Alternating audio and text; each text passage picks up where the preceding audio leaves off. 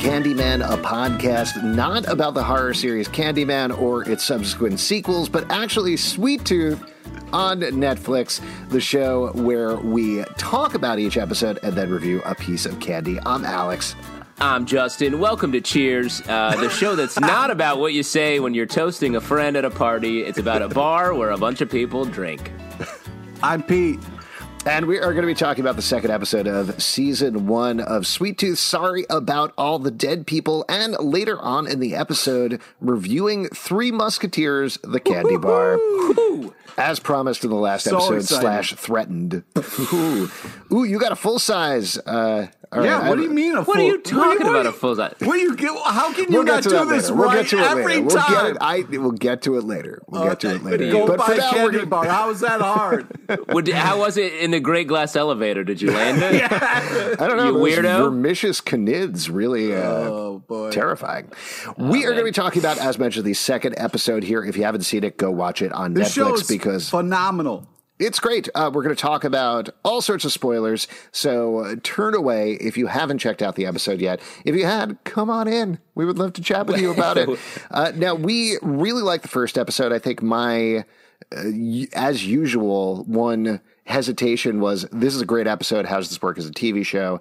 I think, as usual, we find that out very well here in the second episode. Um, I honestly, I like this one better than the first. Even I thought this Yeah. was fantastic. Agreed. Really I amazing. thought the first episode was almost like a, a film, uh, a, Hmm. short film with a little bit of um, to be con- a cliffhanger tacked onto the end of it. When this felt like an episode of TV, just again so much dread. This uh, this show feels like the way Walking Dead felt back in the beginning, Hmm. but they don't. about that?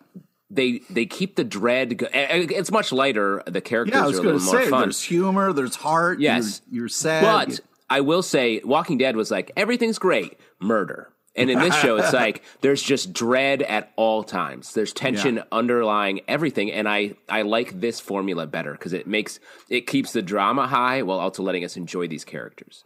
yeah, you can't even enjoy a nice little horsey ride through the countryside because there's so much dread going on. Yeah, well, that one was that. you're- that would Definitely make a little if more you're sense. referring to it as a horsey ride, I guess. I'm just going on a horsey ride to get life saving medicine for my wife.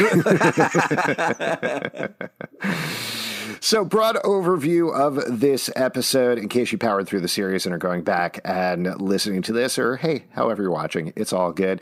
But in this episode, Gus has finally caught up with Jepperd. Jepperd wants nothing to do with him. Uh, Gus eats all of his food, so they end up having to hide out at a visitor center that is already populated by a family of three Gus befriends the 11 year old boy, one of the last human children born before hybrids were born, uh, and they uh, kind of warm up to them a little bit. Uh, Certainly the mom does. It's very sweet. There's a lot of bonding, but of course, the outside world pokes its head in in the form of hunters who are coming straight for Gus. We also find out a little bit more about the rules of the world, which I thought were interesting. They work very similar to how they did in the comic book, uh, but there's still a lot of tweaks in terms of the plot. And then on the other side, we have two other characters that we are promised are going to tie in at some point. They haven't as of yet. We got Dr. Singh, whose wife surprisingly turns out to be alive thanks to some life saving medicine. The twist at the end there is he's now going to have to make the medicine, as the doctor who has been making it is going to die of cancer. There's some terrible secret behind it. We can It's certainly made from speculate. people. Well, not. I, I'm going to guess it's a certain uh, young animalistic type of people in particular, but Oh, we'll get to that in a moment. Yeah, sorry, bud.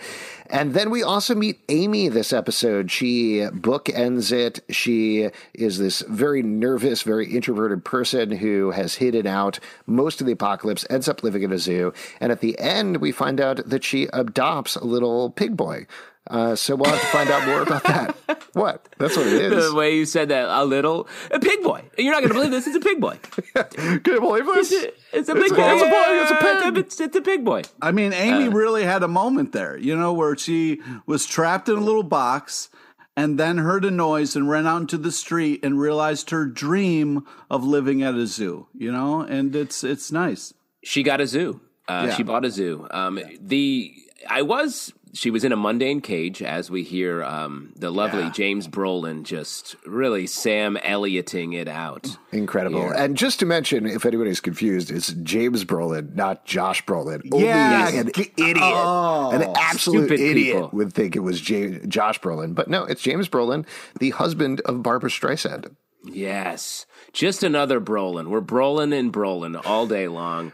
You see me Brolin, they Brayden. Uh, I would like to say, since we're talking about the Brolin, I mean, the narration in this is a very high quality, and like he gets to say like some really classic narration stuff, like she was done with the world, but the world wasn't done with her. I mean, That's come on. great.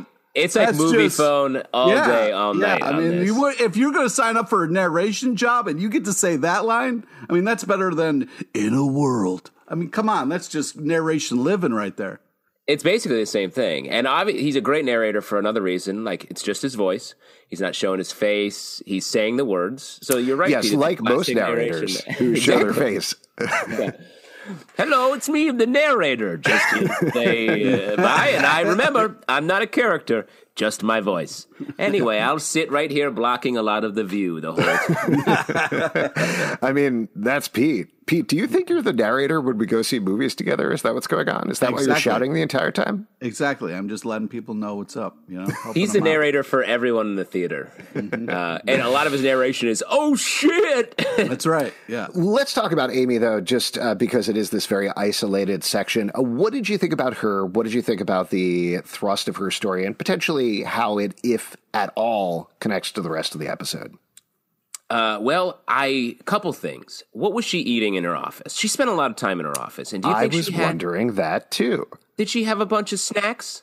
Yeah. She was just slowly eating what was left in the vending machine, going to Carol's desk, raiding her desk for the peanut butter cups, you know, like just living off the office. Uh, famous Do you think? order. I mean, my big question is: Do you think she was getting enough of her syrup? Well, you mean? Like, see, she has a sweet tooth? Yeah, like she also has a sweet tooth. Is she drinking enough syrup? Because as we've established in this world, everybody, in order to be healthy, needs to drink a proper amount of syrup.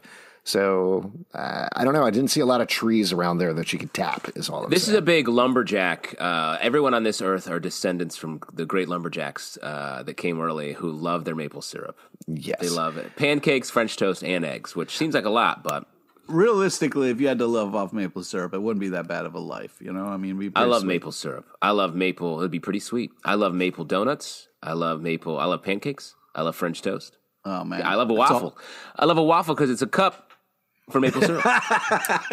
Wow, regular uh, Bubba over here, except for maple syrup. Um, I like these Aimee sections a lot. I thought they were very evocative and interesting. I am curious to see how it ties together with Gus's story at this point because they do seem so relatively separate, though certainly the theme of this episode seems to be about isolation uh, versus exploring the outside world. Uh, what, what do you want to say, Pete? What's going on? I'm just going to say, but the narrator said in the beginning that like all these people are in their separate, but they're going to be flowing together. You'll see how they all come together. Yes. There's and no I trust him that. because anybody I would trust with the love of Barbra Streisand's life, I would trust with my narration. as well. Exactly. It's crazy the how many times how many times he mentions Barbara over the course of a narration. Yeah, you got It's too much. It's Yeah. yes. My lovely wife Barbara wanted to say this zoo is Sid, Sid Zoo, right? oh, that's classic Barbra Streisand. She's always pointing out how sick zoos are. That's why she's a funny girl. Yes. Uh, Uh, I, I, I did like think to- Oh, go ahead. her weapon. Her weapon is as a shitty statuette. Mistake. And I also thought it was strange. Why is her first stop a zoo? Well, that's the beauty of it because, like, she, uh, first off, I really liked her, the, you know, just the kind of like, I'm a therapist, this job is rough. Uh, and then, like, it kind of breaking her a little bit, and then her just being trapped in there, and then finally, like, hearing a noise that's different enough to get her out. I was scre- you want to talk about oh shit moments. I was screaming at uh, my screen to get the fuck out of the middle of the, the street while you're just watching some giant thing come at you. But the smile on her face when she saw the elephants, it brought her back to like some place and she realized like, oh, if it's the end of the world, I'm gonna go fucking live at a zoo. Now, where's your first stop in a post-apocalypse, uh, as far as like a zoo style wa- place? I gotta say, Enchanted Forest Water Safari. Oh, where the fun never stops? That's right. I sort of feel like when the apocalypse hit, the fun stops. The fun slows down. If it doesn't yeah, stop, it slows down a great As deal. As long as the water still works, you're good, man. and those water slides are not powered by fun. I think electricity plays a large role. Well, if, as long as you got electricity, the, the fun doesn't stop. For me, I think first stop would be M&M's World in Times Square. really got to just Safe. stock up on supplies there, you know? Smart. Yeah, you've smart. you've been trying to crack open that um, that talking green M&M for quite some time, right? Yeah, well, crack I- I've had him tied to a chair and torture him like they do in the commercials or whatever. Those commercials talking messed up. I agree. The, the way the M&M com- commercials both sexualize the M&Ms in a lot of them and also are like let's eat the insides of this one are like I don't know. They're like look at these lovable characters. Well, they have problems too. Here's the thing: not a lot of people know this, but the TV show on NBC Hannibal was actually a loose adaptation of the M&M's Oh commercials. Yeah, it's true.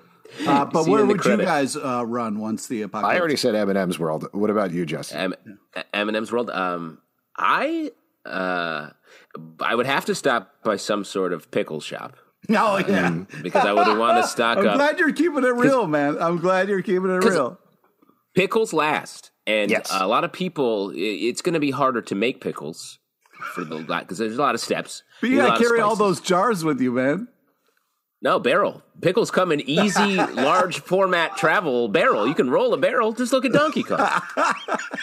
he's just stockpiling pickles. I will And he's- lose. I would just. I just pictured an apocalyptic world where you're just rolling a barrel down a. You're down a- balancing on it, right? That's what I'm doing. Exactly. I'm running it. I'm like, just try and catch me, you pickle monsters. Oh my god. The saving stuff is good. I think uh, maybe I'm remembering stuff from the comic because, like I mentioned last time, we read all of the issues, but it's very foggy in my memory exactly what happens. But I assume she's going to start gathering up these animal children into the zoo, letting them live there, uh, and Gus will encounter them at some point. Uh, but it should be interesting when that comes crashing together. Let's move on. Talk about Singh and his plotline, because also, at least at this point, it's very separate.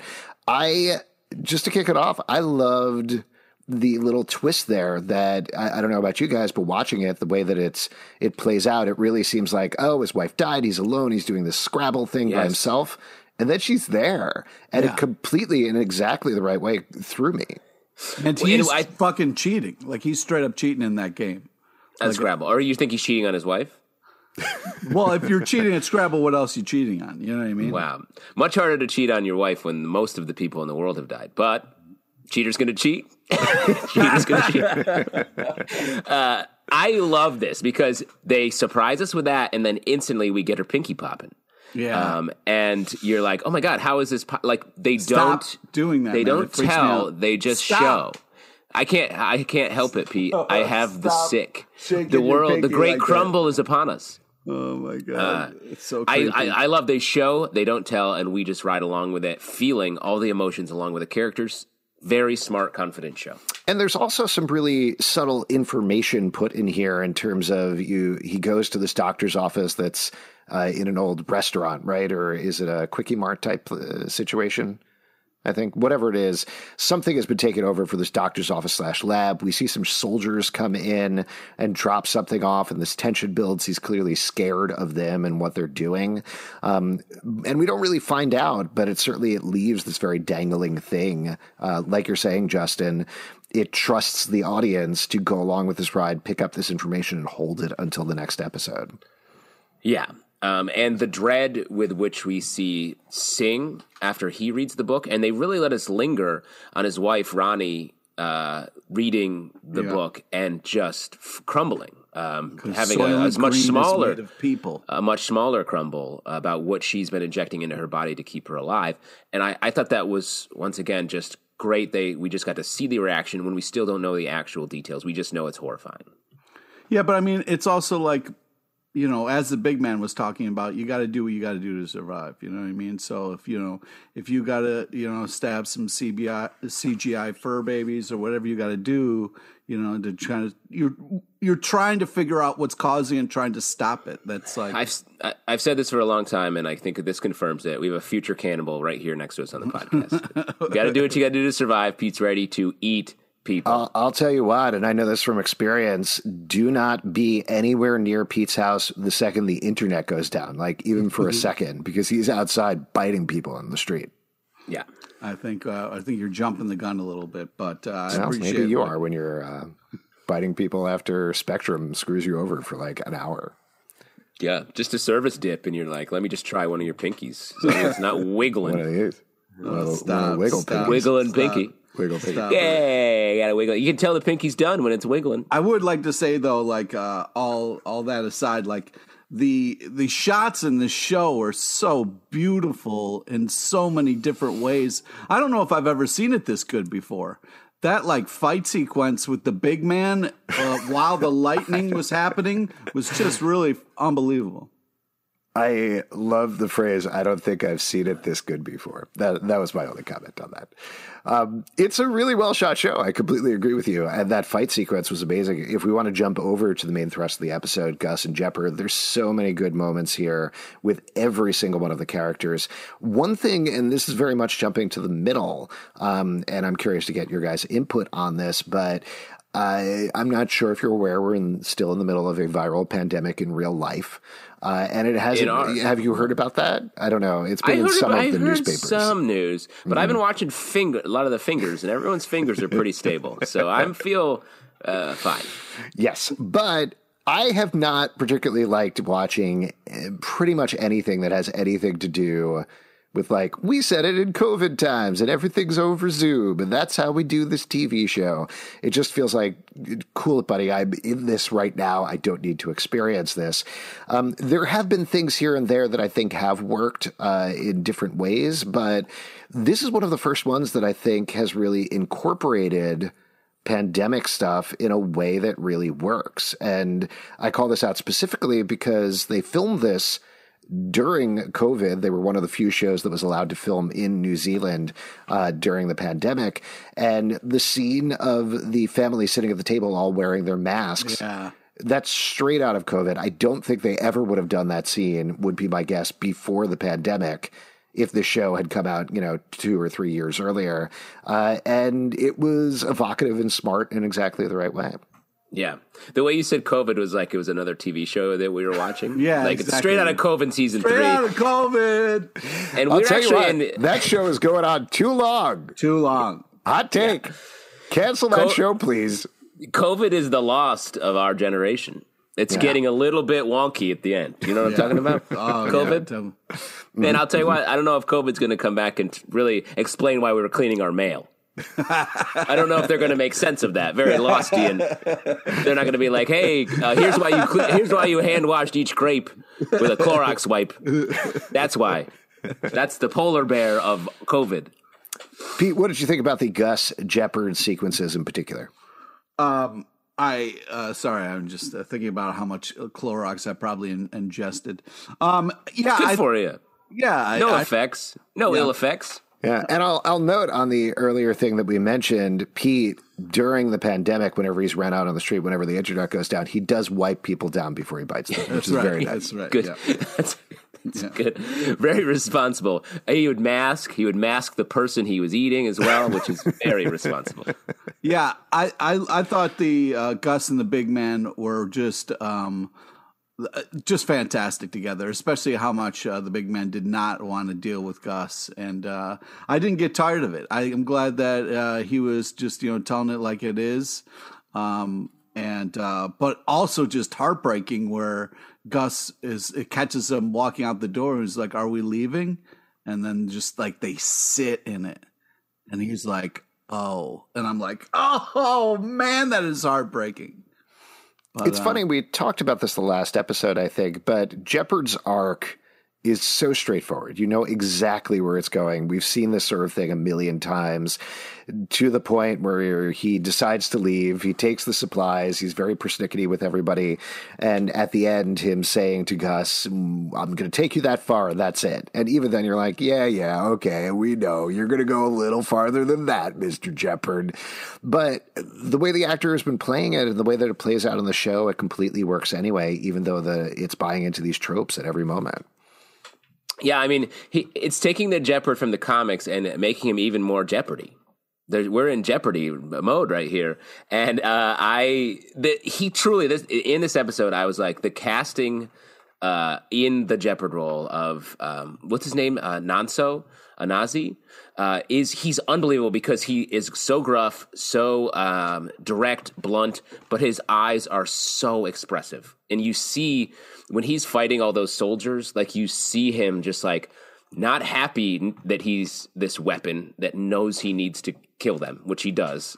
And you see the the same innocence that uh, you see in Sweet Tooth in Gus's eyes is there in Jepperd's eyes. It's just Jepperd's eyes. It's just covered by this rough exterior, and it's it's great. I was tearing up in this episode during that. Oh my god, yeah! And then also like the the dad at the end was like, "Holy shit, man, you still got it! It was great to see you," you know. And I was like, "Dude, you were just watching."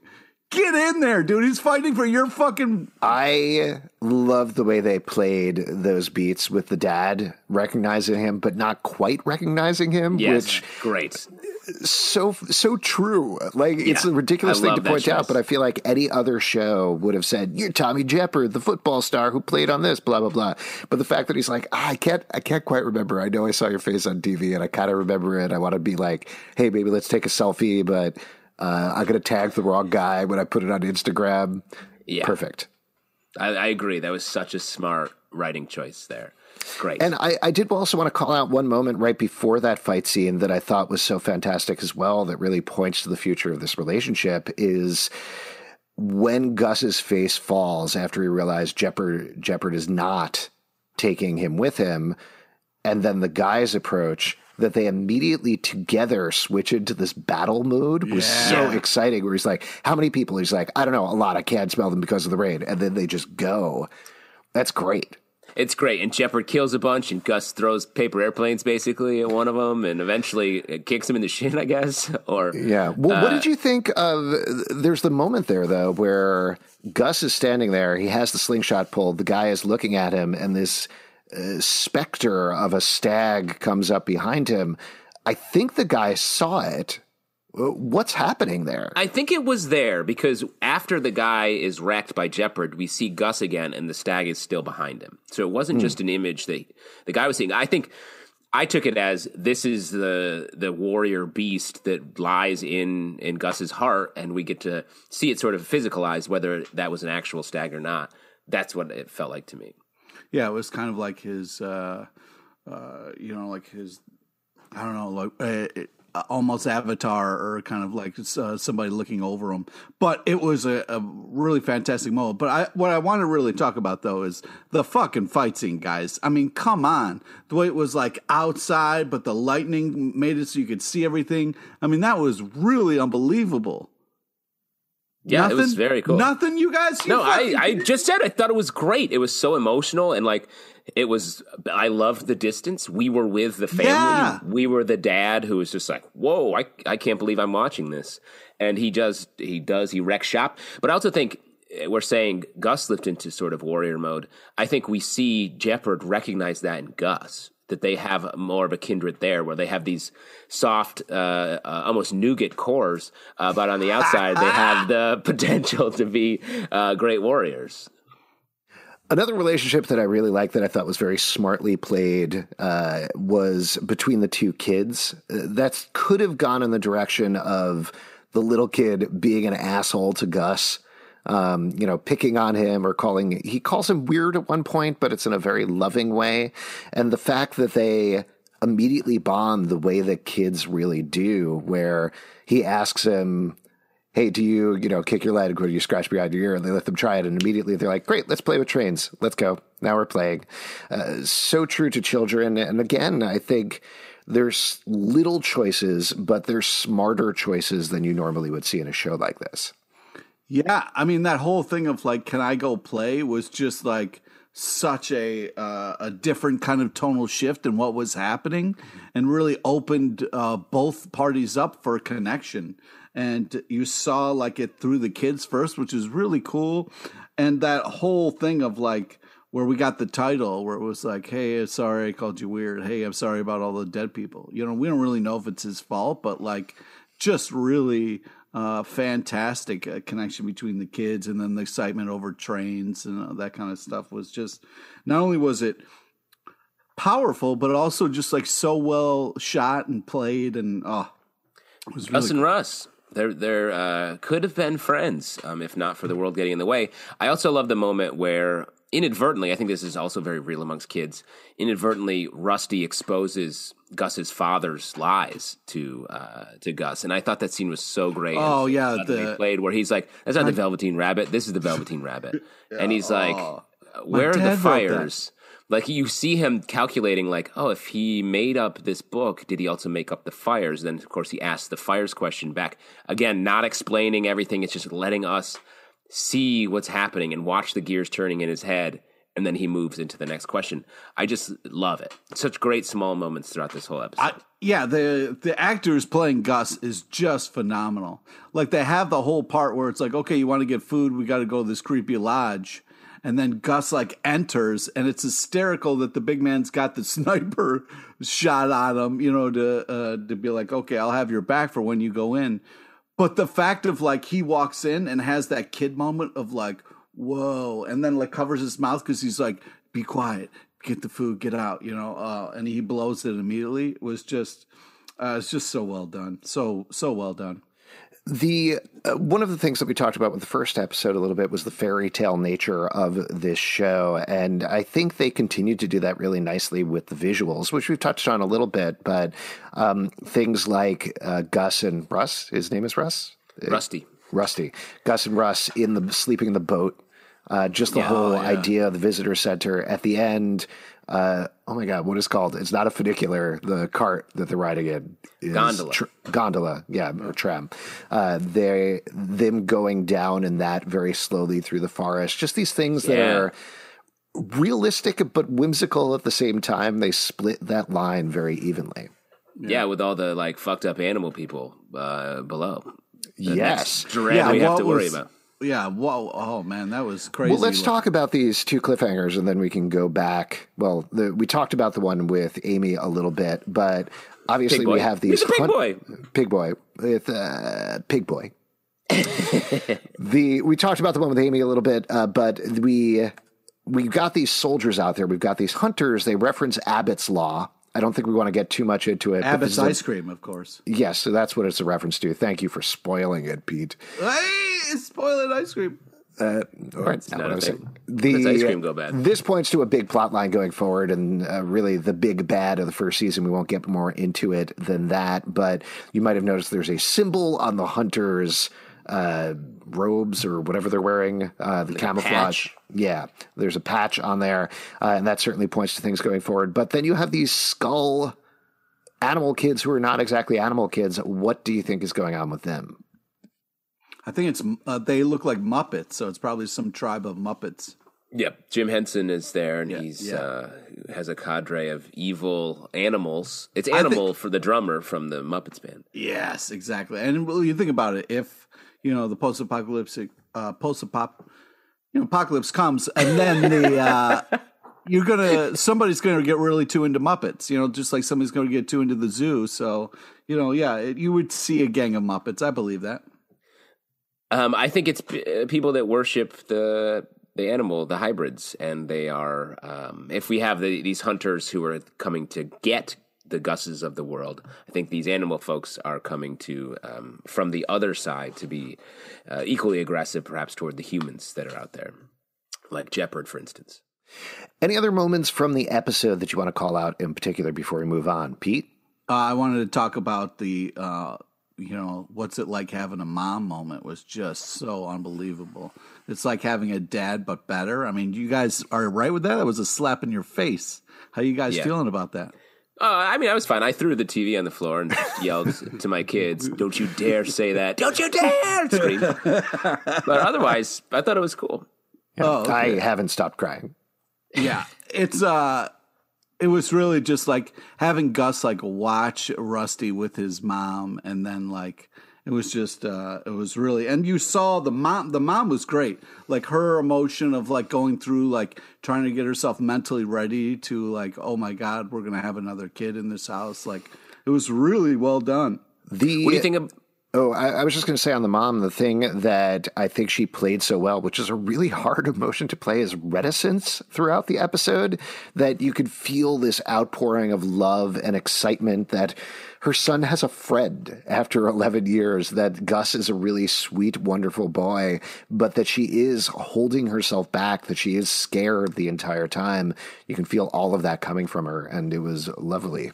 Yeah, you get the very the very real parental thing of like my son needs someone to talk to that's uh, that's his age, and so she needs that for her son. So that's a good thing, but the more danger that uh, Gus would bring if he stayed there is a bad thing. So it was a great, like, sort of real uh, parental choice. I there. mean, I, I don't, I don't want to keep getting back to the real life pandemic, but as a person with kids who have not really been able to play with kids their own age for most of a year and a half, I felt that pretty hard. And I I do wonder again if that's something that came up in the writer's room based on the pandemic as they were forming the series.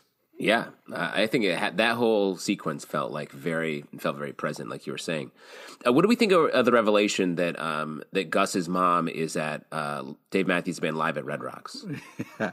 Well, she's just, you know, uh, the Red Rock tour is something, you know, you want to check out in your life. You know, there's a lot of great acts that come through there. So. I mean, I think it makes sense because if anybody is going to keep on playing through the apocalypse and just jam on, it's Dave Matthews. One hundred percent. That guy could play just one long tripping Billies. Um, I was at Red Rocks uh, Oh, a couple weeks we ago for that job that I was working on. Oh, for, a for show. real? I was at we we walked Red Rock. I'd never been there before. It is cool. I Yeah. it's very cool. Um, and Gus's mom was there. She's very nice. I hope we can Aw. get, get over there. Did you tell her that this uh, adorable reindeer kid is looking for her? Yeah, yeah. A rain? You think he's a reindeer or a deer? Uh, I'm not sure. You think he's got a little? It rains Santa's ar- magic? around him a lot. You know what I mean? And it seemed like the animals coming out of the rain that looked magical. Yes, so- reindeers cause rain. Yeah, that's And they only come out. They only come out in the rain. Uh, they're reindeer. They're like Makes a lot of mushrooms. Yeah, that's exactly right. That's why uh, in the famous uh, true story about Rudolph, he only comes out when it's the whole the big storm.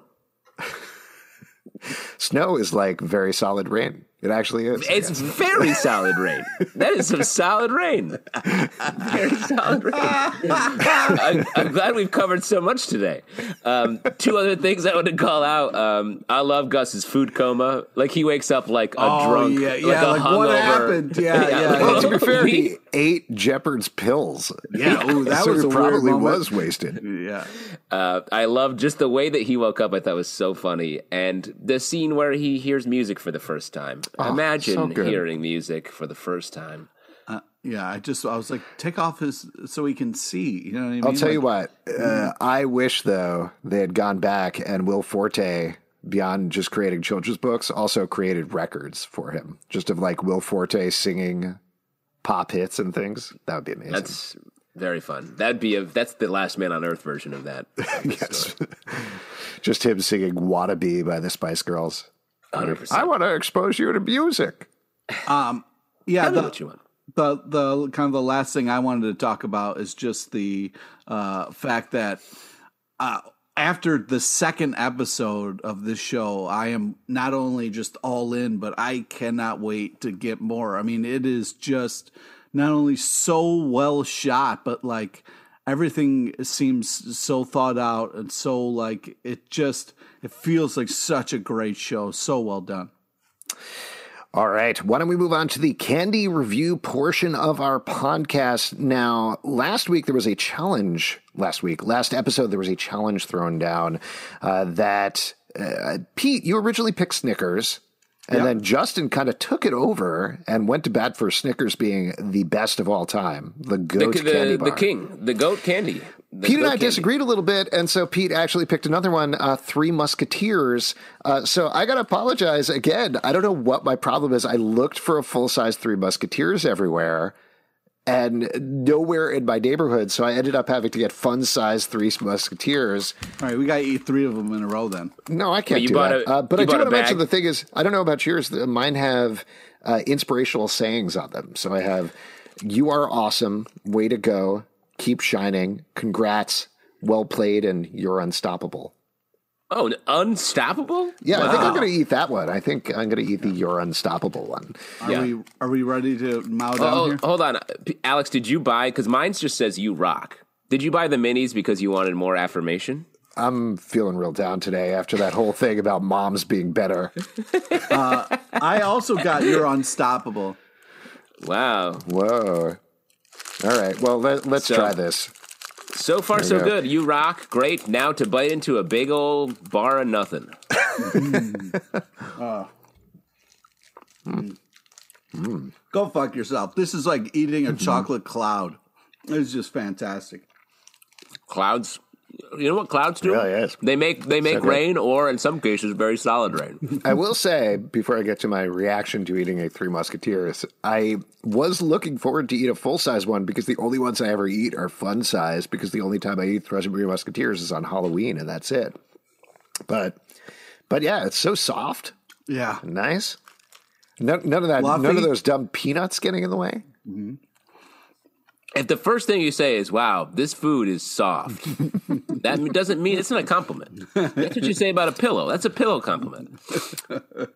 But I do like like the nougat does have a very slight bit of bitterness to it. It's not uh, it's not sickeningly sweet.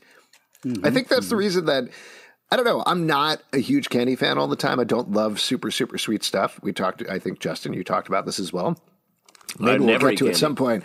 My favorite candy is Twizzlers, which I know everybody disagrees with. But part of I the don't. reason is because uh, they're not too strong. Like they're just sort I of like love this light Twizzlers. flavor to them. And I think it's the same thing with Three Musketeers, where it's like I don't feel like I'm sitting down and eating a box of Stouffer's chocolate or anything. It's just a light little treat for my mouth. Yeah, what's nice is the the nougat is just um, in there to just uh, uh, sport up some different chocolate, and it's just like, hey, man, we've got like a couple things going on here. It's not too much. Just take it easy, relax, and bite into a fucking delicious cloud of chocolate. What is Sit the what is fuck nougat? down and just fucking enjoy. That's what it should say on the wrapper. Sit the fuck down and enjoy a little chocolate pillow. Uh, what is nougat? What is this goo? Listen, we don't ask questions about Yeah. what it is. I'm telling you, you don't what see kind nougat. of worm it comes from. Yeah, you don't see, you don't encounter a lot of nougat in the natural world. Like, Mm-hmm. there's no, uh, Too bad because you should. yeah.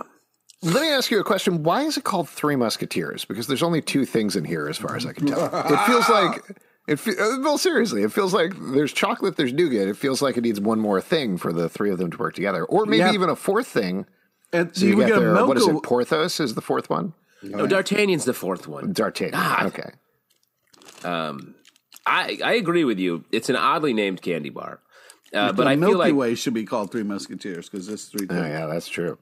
That's a good call. Milky Way also like it should have the. We can get to this on another episode, but that should have like a milk center, not a caramel center. I know caramel has some milk in it, but yeah, but these candy bars are made up in a time when no one paid attention to Yeah. anything, really. they It's were made just up at a time where they're like, "This is a health tonic. Yeah, Yeah, exactly. exactly. Take your cocaine, have your three musketeers." Start your day right. Oh, here we go. I've got a. The Three Musketeers bar was the third brand produced and manufactured by M&M Mars Ah. in 1932. Where's the new candy? This candy's too old. Why are we still doing this? Isn't that the same year perfect. Superman first came out in Action Comics, 1932?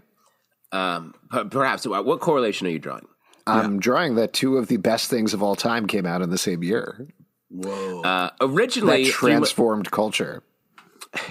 I don't think this candy bar has transformed much of anything Transform my mouth. into. You're, Uh, you were having eating a- candy. You were eating candy before we started recording this podcast. What does that got to do with anything? Your mouth already had candy in it, so it wasn't transformative. No, this it, uh, it was. it originally had three Oh, pieces. sorry, Superman was 1938. Never mind.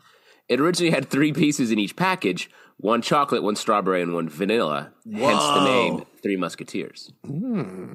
I would like to try those. So it was like me a whole. Neapolitan thing. That sounds good. I feel like that's all. Back in the day, they were like, "Eh, just make everything those three things. Everybody loves them. I do think it's interesting, though, Alex. You love Twizzlers. I feel like there are the chocolate candies, and then there are the more like, f- like functional, uh, like uh, industrial candies, like the Twizzler ropes, the Necco wafer discs. The weird where candy was like. like very visceral. It was uh, yeah, you gotta work for it. Like a fun dip. all disgusting. Wait, wait, you, you wait. You said fun dip's disgusting. Fun dip. You're eating literally just get a handful of sugar and put it in your mouth. Why? Yeah, but you get a little stick. You get a little stick. Yeah, what do you think a spoon is? A spoon is a better stick. You No. don't have to lick it and get goo. Oh, get that's the fun. I also don't like Fun Dip. I never understood Oh it. Oh my god, I'm on Justin's side. I I love every candy. Did you offer up? So you're not a fan of Three Musketeers, Justin? Is that what I'm getting?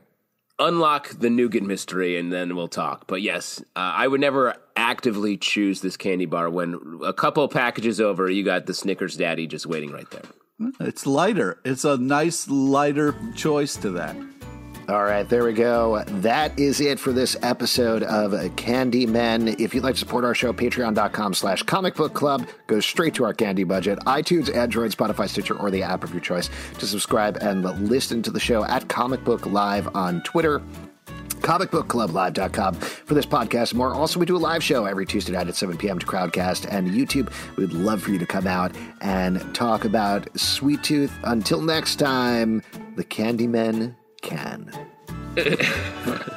Solid. Solid rain.